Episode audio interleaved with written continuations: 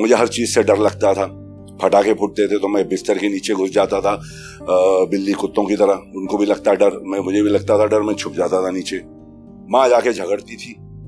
आजू बाजू वाले को मारते थे। तो मारती थी और लोग पूछते थे, क्यों मार रहे क्या कर रहे बोले, क्यों फटाके फोड़े? बोले, दिवाली नहीं फोड़े तो क्या करेंगे? बोले, मेरा बच्चा डर रहा है।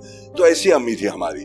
तो उनके मतलब परवरिश में जो मैं हुआ, उनका दिल मेरे पास आ गया, दिमाग मेरा बाबा की तरह हो गया, डैडी की तरह, चेहरा मेरा डैडी की तरह हो गया, मगर माँ का दिल है मेरे पास, और उनने हमेशा मेरे दोस्तों को मतलब घर से दसवीं के मतलब मेरे पास फ़ीस नहीं हुआ करते तो वो साड़ी बेच देती थी या अपने, बर्तने बेचकर मुझे पढ़ाई उसने।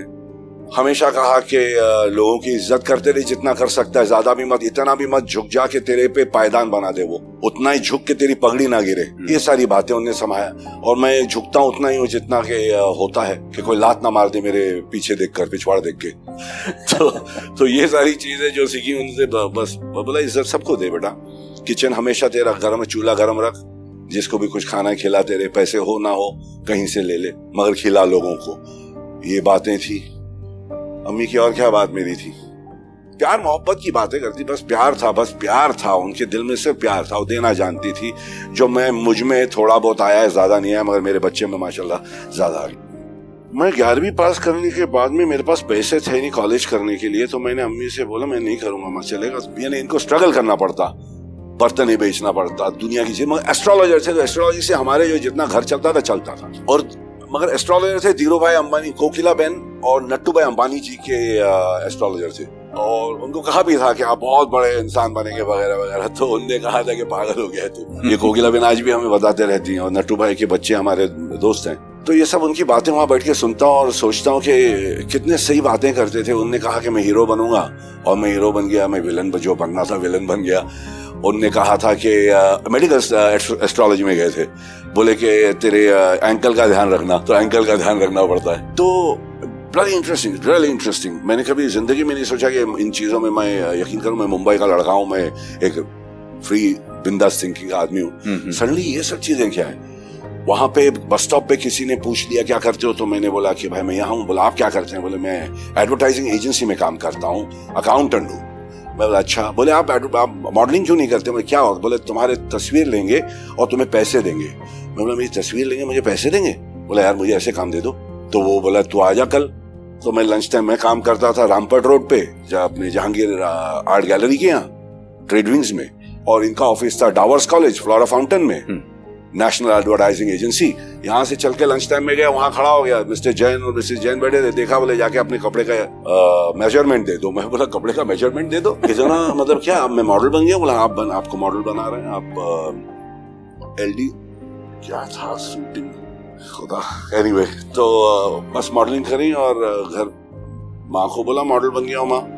मैं आज गया था, मेरे कपड़े वपड़े इतने सिलाए बोले कि हाँ जब तक होगा नहीं बेटे, तू कुछ बना नहीं है तो देख ले, मैं बोला, ठीक है। और वो फिर मॉडलिंग कर ली, साढ़े सात हज़ार रुपया, ये कुछ ऐसे कुछ पैसे आए माँ को दिए जाके बोले, देख माँ, पैसे भी मिल गए। फिर कुछ दिन बाद फ़ोटो भी आ गए, फिर मैं काम छोड़ दूँ माँ, मैं यही करना चाहता हूँ। मेरे फ़ोटो निकालते रहे और मुझे पैसे देते रहे। हम्म। ऐसा कुछ हो। तो, तो हंसने लगा। बाप ने बोला हीरो बनने वाला बोला तो हीरो बनेगा। तो इन दोनों के बीच में मैं वो काम छोड़ दिया जो स्टडी जॉब था। और बस मॉडलिंग मिलती खुदा का शुक्र भगवान का कि मुझे काम मिलते गया और उसके बाद में ये कर दिए। तो उन्होंने बोला कि आपको काम करना पड़ेगा तीन छह महीने। उसके बाद में हम देखेंगे। हम्म, हम्म। वही करता था। Yes good afternoon mister mister Shah okay हमने टिकट्स ये सब करता था। हर मॉर्निंग शो में जाते थे वो।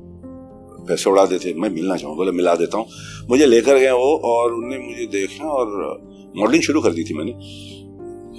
तो सुबह सुबह तुम्हारी तस्वीर देखी, शाम को तुम मेरे सामने खड़े हो तुम्हें रोल ज़रूर दूँगा और मुझे रोल दे दिए। मतलब उनने मेरा कोई होर्डिंग देखा था। सुबह सुबह तुम्हारी तस्वीर देखी, शाम को तुम मेरे सामने खड़े हो तुम माल ब्रो मैन है, तुम्हें रोल दूँगा।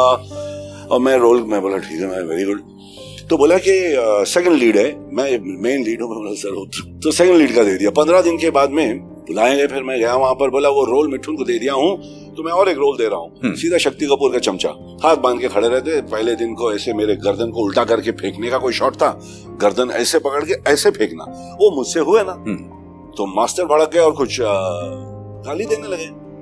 मैं कुछ बोल नहीं पाया वहाँ पे। तो देव साहब ने बोला take it easy take it easy नया लड़का है सीख जाएगा टेक इट इजी सीखेगा टाइम लगता है।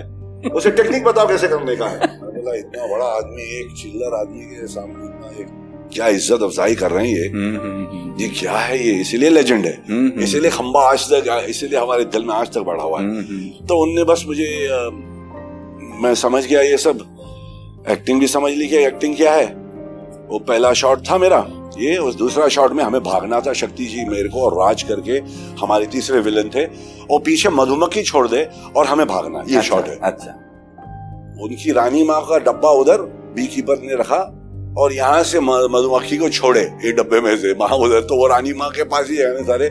हम ऐसे जान निकाल के भागे कि यार कहीं वो रानी माँ को छोड़ के हमें ना पकड़ ले। तो हम समझ गए कि ये एक्टिंग है भैया इससे नेचुरल एक्टिंग ये नेचुरल है। ये हाँ। जान बचा के भागना एक्टिंग बोलते उसके बाद में हम समझ गए कि एक्टिंग का क्या है इतने ज़्यादा भी सीरियस ना हो जाओ कि मरने के सीक्वेंस में मर जाओ। हाँ। सीखना है अपने क्राफ्ट को तो थोड़ा बहुत समझ लो। इतना भी मत समझ लो कि प्रोफेसर बन जाए।